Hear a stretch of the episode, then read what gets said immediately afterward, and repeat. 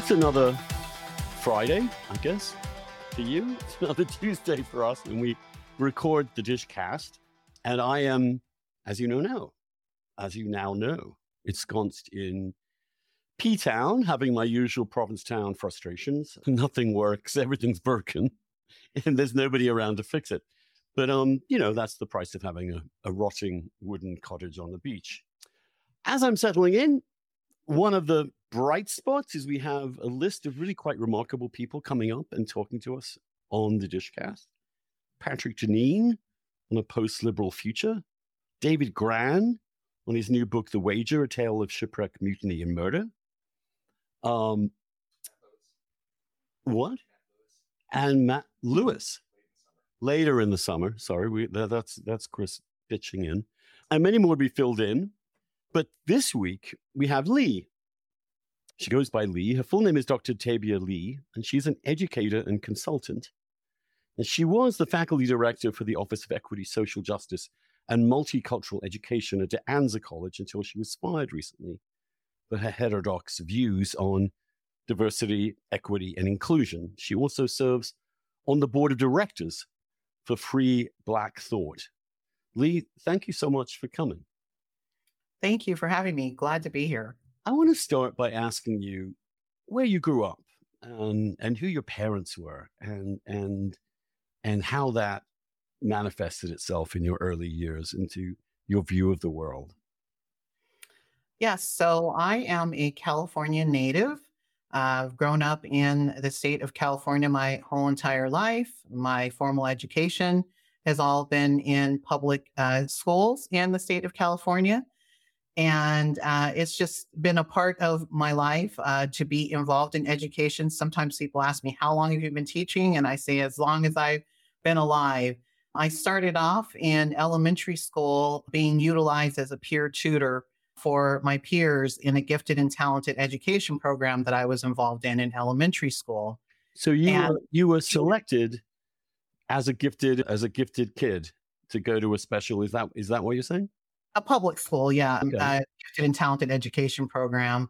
And the teachers didn't quite know what to do with us, so we were often, you know, spending a lot of time playing Oregon Trail and other video games on the Apple IIc computers and being utilized as peer tutors, basically. So, you know, from an early age on, I was not only a learner, but a teacher and a co teacher with my teachers. And so that was just something that was instilled with me from the beginning the importance of learning, the importance of being a co learner, the importance of teaching and learning at the same time. As time went on, you know, went through high school, um, I don't know if you're familiar with uh, Andrew with uh, what's called dual enrollment. Um, that's where you can be a middle school or elementary school or high school student and take classes at a at a college at the same time. Uh, now it's really common, but when I was doing it, I had to get these special permissions from my parents, from the counselors, from teachers to be able to take classes at my local community college. And so you when you were when this was the it's like 12, 12 and 13. Wow. So you um, you were you were you were just an exceptionally brilliant kid. Well, you know, I, I ended up accruing so many credits that I graduated from high school two years early. So I and I had that many credits from the community college. So now you have to tell me about your parents. Like, tell me how they encouraged this. I mean, how did they deal with this this young daughter who's who's seemingly brilliant. Were you were you were you did you have siblings? Were you different than them, or, or, or were you always this way and they just accepted you for that? Well, I've always been a little bit different, and you know, someone who likes reading. You know, a voracious reader from very early on, and you know, someone who likes uh, solitude and solitary time. Very much an introvert, and still very much so. And you know just someone who was always reading you know and and and consuming whatever i could a wide range of things. So you know my parents always made sure to have a lot of books around me. You know i grew up in a in a household where you know we didn't have tv well, there was tv but we weren't allowed to uh, consume it and i always thought that was a little bit cruel you know because this is during the time of i don't know if you remember mtv and the big boom you know in in all the households of all your favorite artists coming in with their videos. And, you know, my friends would see things and they were watching Prince and Madonna and all these people. And, you know, I wasn't seeing that because, you know, our parents just kind of limited our consumption. Why and in a way, that? in a way, were I'm your glad they parents, were your parents very well educated, or did they, or were they just very concerned that their kids be be focused on their education? my family is a family of educators and activists as well. And so, you know, that those were things that, you know, they were involved in from the beginning. So, you know, I was always surrounded by a strong support for education. And as I mentioned, some rules that were a little bit different than what my friends experienced. You know, they didn't quite see me outside of school or whatnot. And I don't think even if the rules weren't in place, they would have very much because, as I mentioned, I am very much an introvert. So, so you know, it was it was just a a, good way of growing up. You know, when I was younger, I would question it a lot and say, you know, why don't we do things that other kids do? Uh, but in a way, I'm glad that we didn't because it helped to shape who I am now. You know, as a free thinker and a critical thinker. And that's just been something that stayed with me from my young adult, you know, growing up and going through community college, which I think was a, a, a saved me quite a bit from the banality of high school and high school experiences. You know, having that outlet at a community college was was formative for me, shaped who I am as a scholar. You know, there I had access to multiple perspectives, thoughts and viewpoints that I wasn't getting in my college in my high school experience. And I just really flourished as a scholar. So I always tell people like that shaped who I became, you know, later on. Tell me where exactly this was, so I have a better idea of where you are. You were in, somewhere in California. Whereabouts? Central Valley. So Okay. I was born in Stockton, raised in a small town called Lodi. Uh, a lot of people know Lodi by Creedence Clearwater Revival, Stuck in Lodi uh, song. Usually that's what people sing to me. But, you know, a great, good small town, you know, a lot of just opportunities to get to know people. Everybody pretty much knew everybody else. What was the And- racial mix in the town? Central Valley still very much has a lot of different demographics there, but the I would say the majority is still largely white. If you're if that's of importance to people, I know people like to think of things in those terms, but I, I really don't. But I yeah, mhm. I, I, but the Central Valley is also uh, sort of not quite as liberal or as upper class or as wealthy as the coast, and now increasingly Republican, as I understand it. Is is that true where you grew up? Mm, I wouldn't say that. I I wouldn't. I don't. I don't think Democrats to the the state uh, legislature.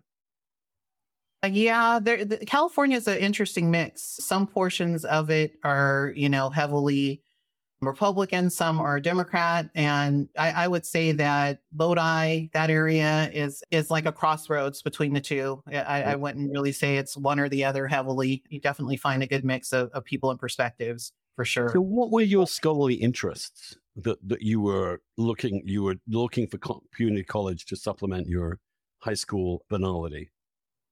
Oh, basically just, you know, um, accelerating through the coursework because, you know, that was a need that I had as a learner.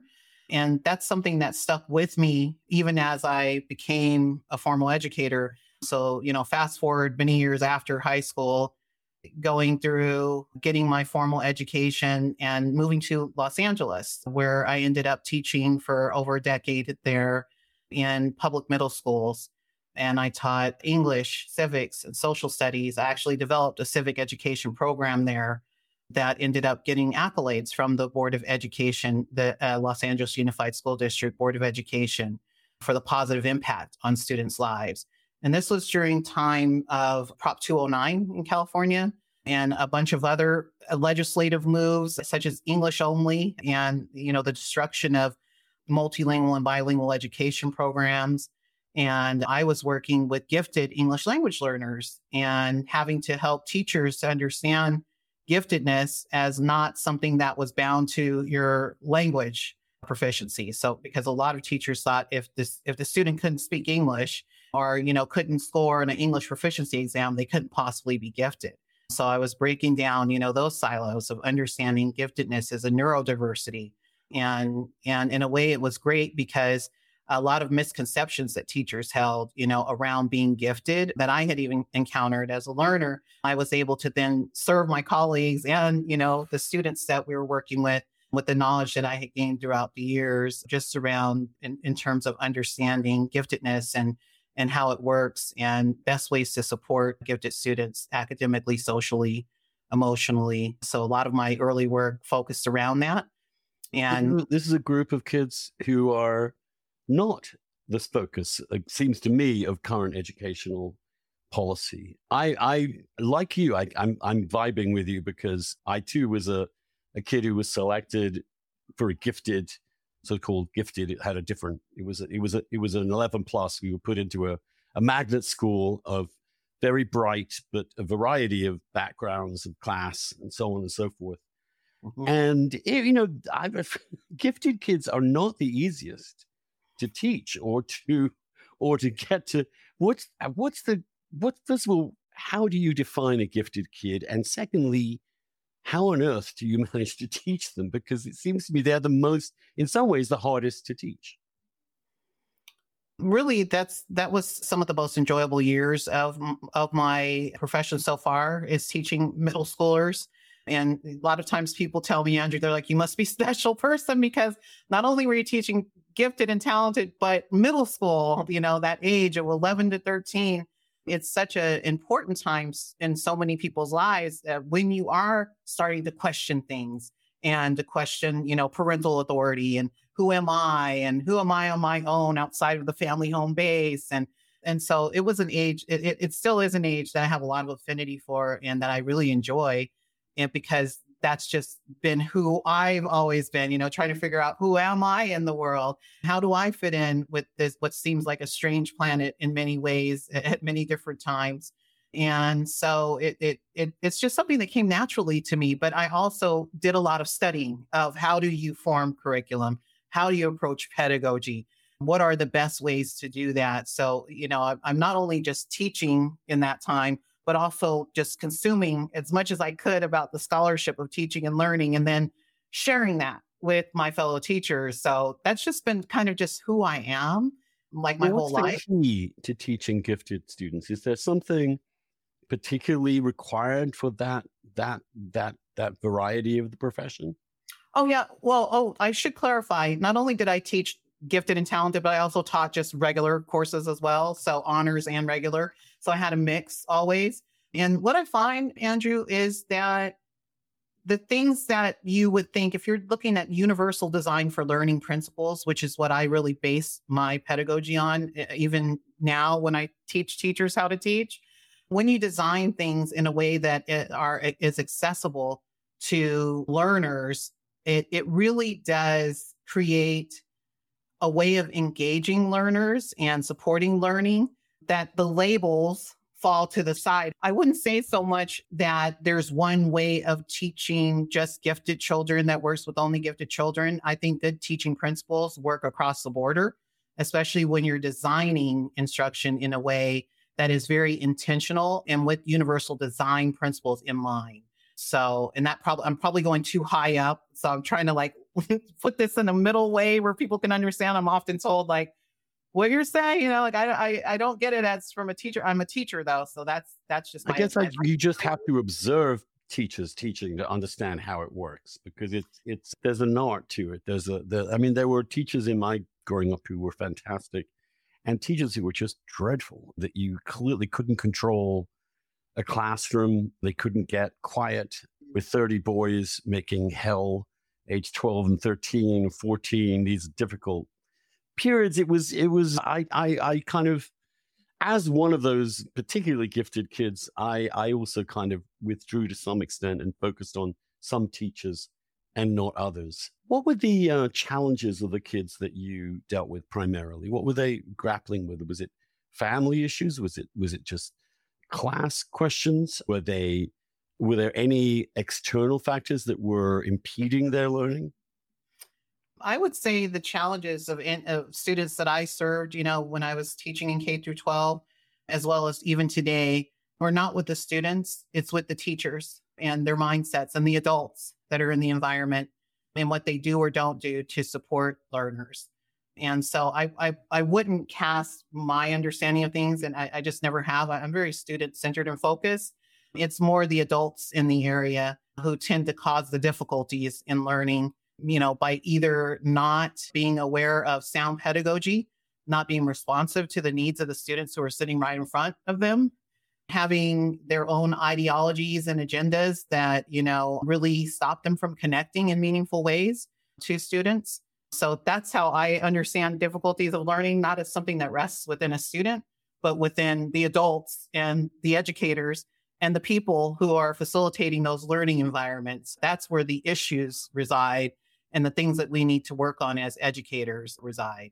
And unfortunately, what I see, Andrew, is that over the years, the art and craft of teaching has really been removed from teachers. And, you know, we have a lot of people who've come into the classroom space, including activists and politicians and policymakers and so forth, and people who really don't have an understanding of effective pedagogy, of the craft of teaching, uh, of the science of teaching and learning, who've brought their own agendas to play and, and to bear. And we're really seeing students and families and communities suffering as a result of it. And I, I, I mean this from when I talk about political agendas and stuff, sometimes people start to think like, oh, is she, you know, a right winger or a left winger or she's a conservative or a liberal or, you know, what camp is she in? I'm not speaking from any of those camps because I don't identify with any of them and I never have and never will. I'm I'm just always someone who's looking at this from a humanist perspective. If if anything, if someone has to have a label for me, and I'm looking at what is the impact on the lives of the students and the and the community members as a result of these actions that are taking place. A lot of times outside of their control or locus of control. When you um, say ideologies, what what are you referring to exactly in terms of pedagogy? Yes. I'm glad you gave me an opening to kind of touch on that. In the early 2000s, some of my research partners and I, we, we coined this phrase, a teacher ideology in practice. And what that really is looking at, Andrew, is getting teachers to become more aware of the various ideologies that they embody and enact. Now, when I say ideology, that we could spend like a whole show unpacking what does what is ideology and what is a frame, but a simple way to just, you know, cut through a lot of things, a mental framework, a way of viewing the world, a an understanding of the world in a particular set of ideas. So when I talk about ideology in practice, I'm meaning things like race ideologies, gender ideologies, political ideologies, religious ideologies, all of those different ways of seeing the world and becoming more aware of them. It has been like the, a big portion of my work with teachers to help us to identify what ideologies are we operating from? How does that impact the way we see and view and interact with students, with their communities, with our colleagues, with the curriculum that's there in place. So, for um, example, to, to take an example of that I've been a little upset about recently, uh, uh, when a group of kids arrive in school and they're asked to pick pronouns, that sounds to some extent like, why not? Who cares? Everyone has a pronoun. And they're presented with, that they can pick a pronoun. It doesn't have to be in a in in alignment with their actual sex, their biological sex. It it needn't even be he or she. It could be they or some other option, Z or whatever. And these this doesn't seem to me, or at least maybe to most people, like an ideology. It might seem as if it is just simply attempting to make the handful of kids who will not identify with their own sex more comfortable. Is that is that one of the kind of hidden ideologies that creeps in here? That's a whole different topic, I would say. And I'm speaking, Andrew, for, as someone who was an early proponent of the use of pronouns. So let let me let me back up and kind of explain that a little bit. So I was teaching. I've been teaching online since I was a teenager. I mean, like I had online learning groups on local bulletin board systems, you know, mm-hmm. with the dial-up modem and AOL, America Online, and CompuServe. I had learning groups on on those platforms as a teenager. And so I was I've been online educating before the pandemic, before everyone was pushed into it, you know, in the 2020s. And so I've spent a lot of my life learning effective ways of engaging people in a digital format or dial up before that. And, you know, at that time, there was no way to, we didn't have Zoom. there was no way to see who's on that other side of the screen name uh, that you're engaging with. And so I was one of the early proponents in online education, you know, saying, you know, so I know who someone is, you know, tell me, you know, what you prefer to be called. What's your name? Because sometimes people have wacky screen names, right? And do, you know, do I refer to you as he, her, him? You know, what's your preferred way of being so recognized? It was a way of identifying people who would otherwise be basically anonymous. It was a way of getting exactly. some kind of identifying characteristic. That is not exactly. what's happening. And to humanize and to humanize things, right? right? That's not what's happening now with right, right, gender so, ideology. What you see so often in education is things that start off as good ideas that then become ideologically infused and, and then misused and misapplied in, in later times. And, and this is one of those instances, I would say, from my this is my own personal opinion. I'm not speaking for anyone else or any other organization.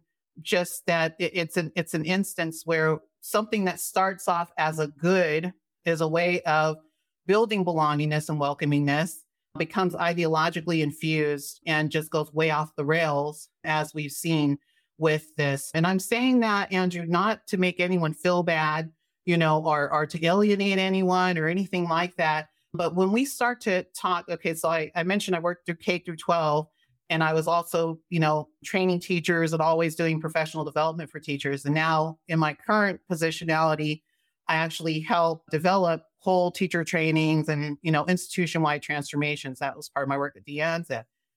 In one of the recent meetings that was hosted by our the De Anza College Pride Center, and this is not just happening at De Anza, some of the people stood up and they said, you know, pronouns are the right of, of, of every person. We should all be required to state our pronouns in our syllabi, course syllabi, professors, and not only that, at the start of every class, you should state your pronouns and your sexuality, and then have your students do the same. And what we're seeing there, Andrew, that's a misapplication of something that started off to be inclusive and welcoming. Now we're making it a compulsion. And we're saying you must do it and you will do it. And, when things become a must and a will, it's no longer for the good of all. In fact, some of the people, the same people that it's meant to help, it's actually harming. And I say this from, you know, a perspective of someone who, as I mentioned, was doing early work around this, you know, and now I have friends coming back full circle who say, you know, I'm quote gender fluid, some people call themselves, right? And they say, and this makes me uncomfortable because every time I go somewhere, I have to state my pronouns and people are looking to see if I'm matching that. And it's like a thing that was supposed to help all of us feel welcome I'm constantly bombarded with it and I'm having to constantly state it and affirm it and show it and make sure that I'm doing it, you know, in a way that other people will recognize. And so it's gone, it's gone way beyond where it should have. It's infused with ideologies. I, would say sometimes it's good to talk about what you're learning rather than having to talk about yourself or define yourself mm-hmm. or express your identity in a learning context as a other than I'm human trying to understand the world a little better. So you were a pioneer of diversity and inclusion efforts, so to speak, or, or am I? Is that you? You rolled your eyes at that? That that that's yeah, not. That's yeah. I feel like that's putting way too many. No, I was I was just you know I'm just a person who's always tried to be a decent human being and a teacher. You know, I wouldn't call myself a pioneer um, at all because to me, a pioneer is someone who's like led a you know a movement that other people you know, followed after. Okay. I, I, would love to think of myself that way. But let me take a little bit this way. How did you, in your early career, foster what you understood to be inclusion or diversity in your own classrooms? That, that this is before we get to the ideological element of this. What would be an an unideological way of, of, of making every student feel welcome and included? How does that work in practice? How did you do it? I think that involves just getting to know your students and communities by being present, being dialogical, listening, taking an inquiry based approach. These are all things that what I'm like kind of spouting off right now that I've always taught teachers to do and work to practice myself. It's something that is a continual practice. You know, often when you hear these DEI consultants, they say it's a never ending thing. To me, that's the never ending thing. Having intellectual humility, knowing that I don't have all the answers and there's no way I possibly could. And, you know, uh, taking a more inquiry based approach, not thinking that I know the solution that's needed or what my students need before I even see them. Uh, sometimes we're looking at test scores before the students even walk in the room. Uh, this whole database, you know, obsession that we have right now, uh, or that we had, it seems we're even drifting away from that. And we're looking at the scores and making all of these assumptions, you know, before the child or the person's even in front of us. And so we have this wall and this barrier before we even start the engagement. So, so for all- you, it's every individual student at a time and and no generalizations about them just listening to them as a unique individual and tailoring your teaching to make sure that individual feels part of the process. Am i yes. um, yes yes and like like people used to do when they were trying to get all children motivated and interested? One of the things to do is actually get to know them as individuals not as representatives of a sex or race or or or whatever is to break that down in the learning process. Right. tell me in terms of race because this is this is where you've hit a lot of your the barriers recently. How would you do that on a racial basis? Would you, you, you would you just wait for them to express in what individual unique way their lives might have been affected by the color of their skin or would you just ignore it? Or or how would you make it clear that you were available to listen to them if those were some of the issues that they had. That you just said it at the end tail there, making it clear to each of the students who are in the learning environment, whether they're teachers or whether they're, you know, K through 12 students or adult learners, that I am available to hear and to listen and to not prejudge. So a lot of my work, I, I call it holistic teaching and learning. It involves really getting to know people as individuals. And that means, you know, what is their experience in this walk through life? What are their learning needs at this time? How can I best support that and, and, you know, and get to know each person as an individual? It takes a lot of work and interest to do. And I find that when you do make those connections and you do get to know people as individuals, without, you know, all of these stereotypes and assumptions mm-hmm. and the biases that can get, you know, brought in depending on different perspectives that you're working from. It really does help people to feel more comfortable, to feel like, you know, there is a person meeting a person and not just a teacher, you know, that power dynamic of the teacher, the expert, and the content and some kind of mediating factor between there. So that that's what I really do focus on is building those relationships with students and and you know just we're co-learning. I i don't i don't feel like i ever have all the answers or i should have all the answers but what i what i do is help guide people um, through ways of thinking about a topic or an issue not telling them what to think or you know um, how they should think but there's different perspectives ways of seeing this issue for example different lenses we can use what lens resonates with you and and letting the learner decide for themselves you know what what is most important. So that's fascinating because when it came to dei as it were you, one of the things that you came a cropper over was that you presented different ways of thinking of race in and different ways of thinking about diversity and told or tell but engage students in in thinking about these different approaches and what they might get from them. So, for example, let's let's you wrote this rather interesting essay I found um, on different philosophical perspectives to the question of race.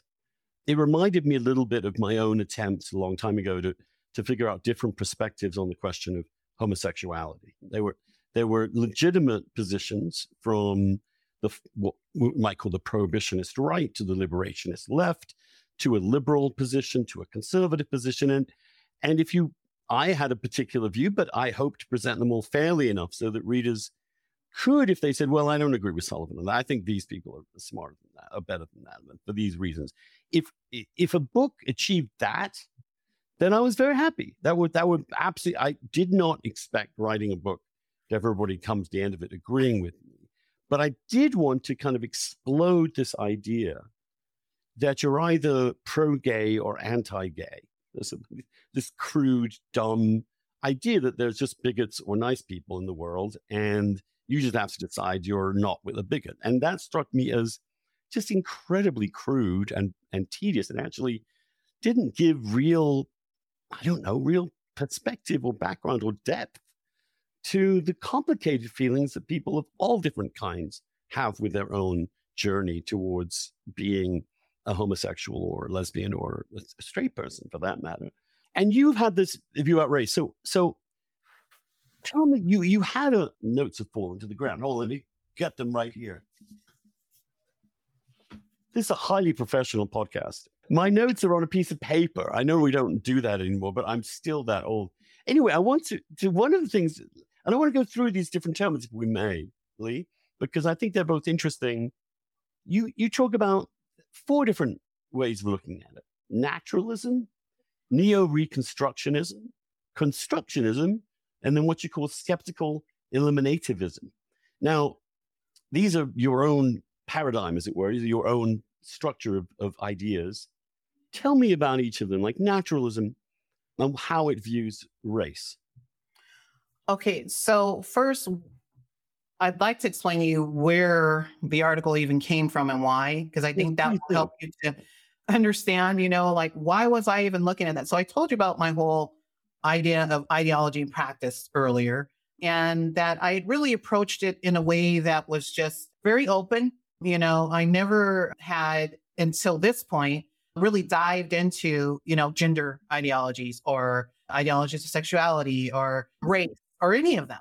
What I found myself in, Andrew, when I took on the position at De Anza College as the faculty director there for the Office of Equity, Social Justice, and Multicultural Education was that I encountered this focus on what they called race, racial equity.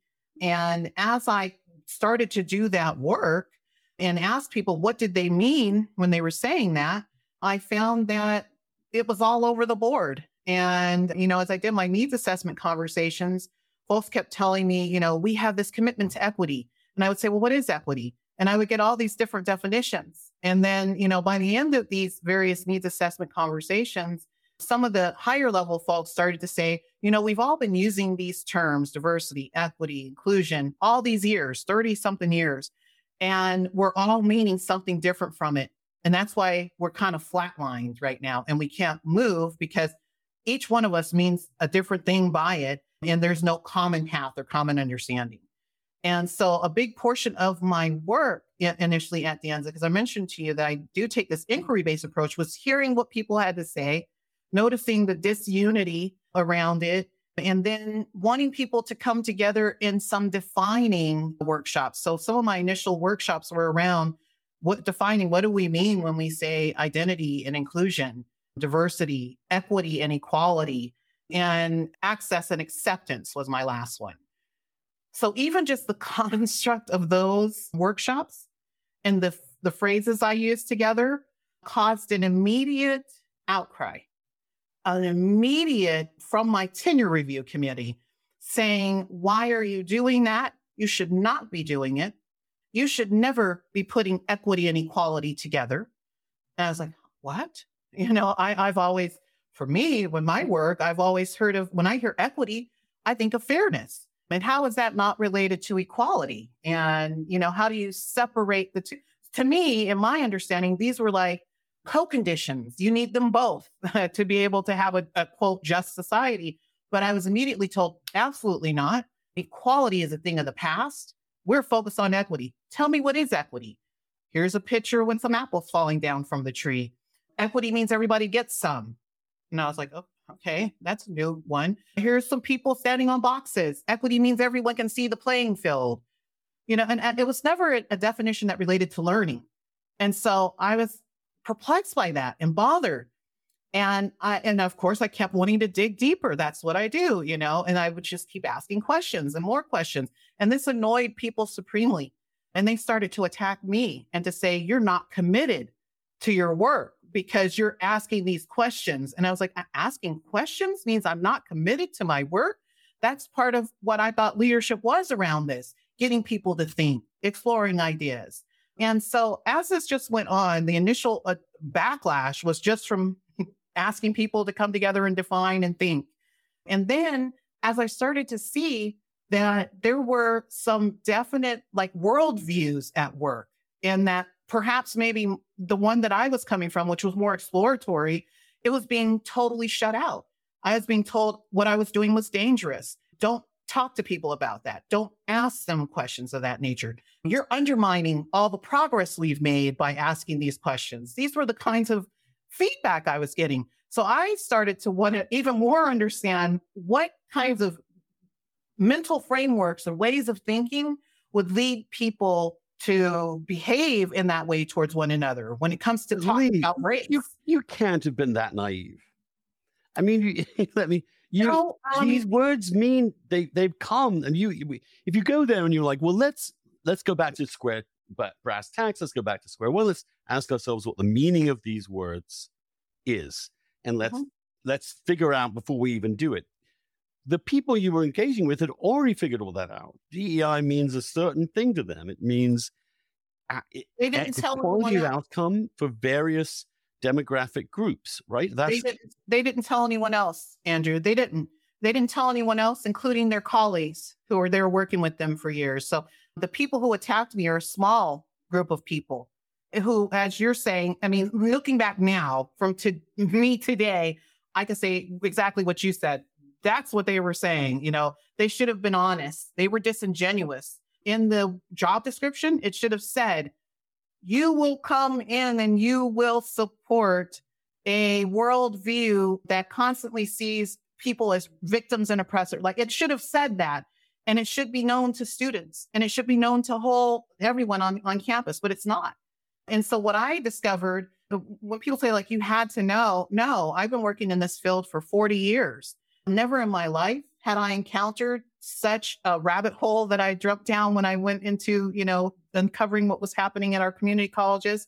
Uh, I had never encountered people calling people white supremacists unless they meant an avowed member of the KKK or white nationalists who that's who I grew up around and seeing, you know, is that I had never heard it used the way that it was used. I hadn't encountered Tema Okun and it's Tim Okun's work, actually.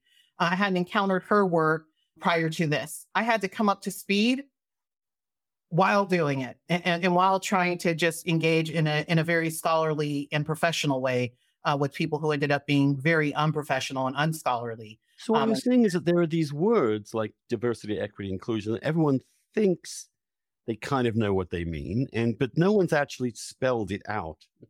And right. but it does actually, when push comes to shove, it means one very particular version.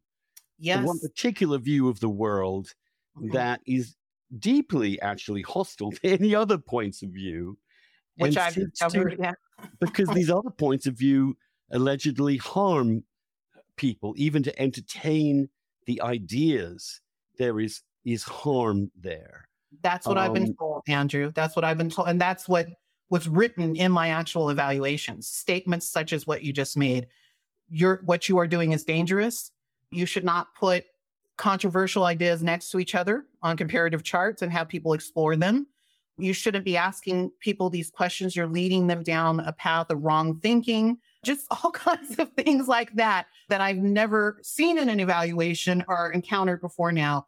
And I truly had not encountered people who who were that hostile towards other ideas. I, I and here's the other part. Until I discovered the work of Dr. Sheena Mason, she falls on that skeptical eliminativist side. I myself, Andrew, did not know that there were different philosophies of race. And so, and you're talking to someone who's been dealing and working in this field for, as I mentioned, decades. And what I discovered was not only did I not know, but the people around me did not know. And the other teachers, the people who were professing various ideas.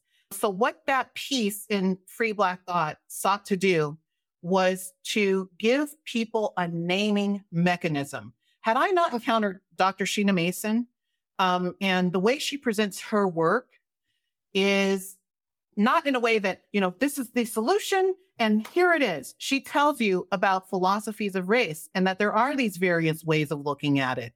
Her work was the first time in my, and I read widely, that I had ever seen anyone do that. And she hmm. didn't say, my way's the right way and ignore all these others. She said, this is one way. You know, look at what resonates with you. And it was, it was similar to what I told you my approach is of presenting multiple perspectives and letting people decide what's best for them. And so when I encountered that as an educational sociologist, first, I was like, wait, this challenges everything I have known and said around race, right? I've always just said, because that's what I've been taught, race is socially constructed. Yeah. I mean, in the story that, that we all know, right? It's all, no, there's another way to see it. There's another way to view it.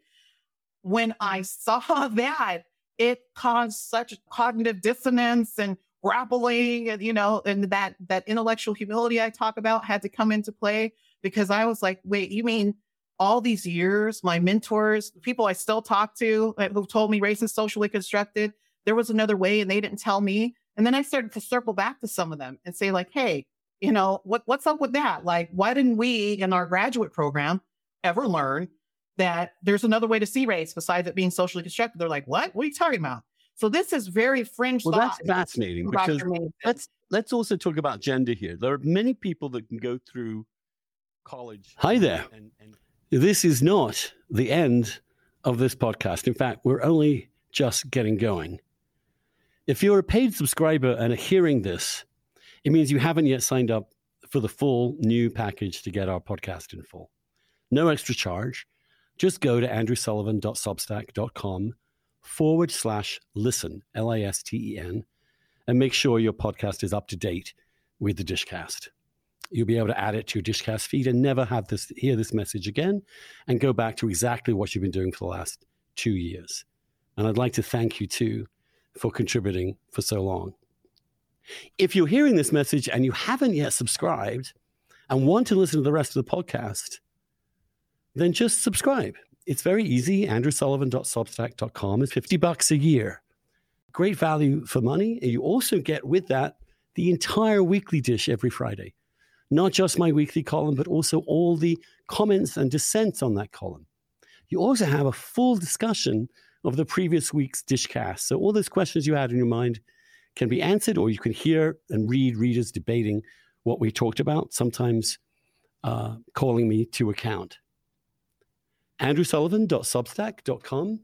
Subscribe and get the whole thing. Join the debate, join the fun, subscribe.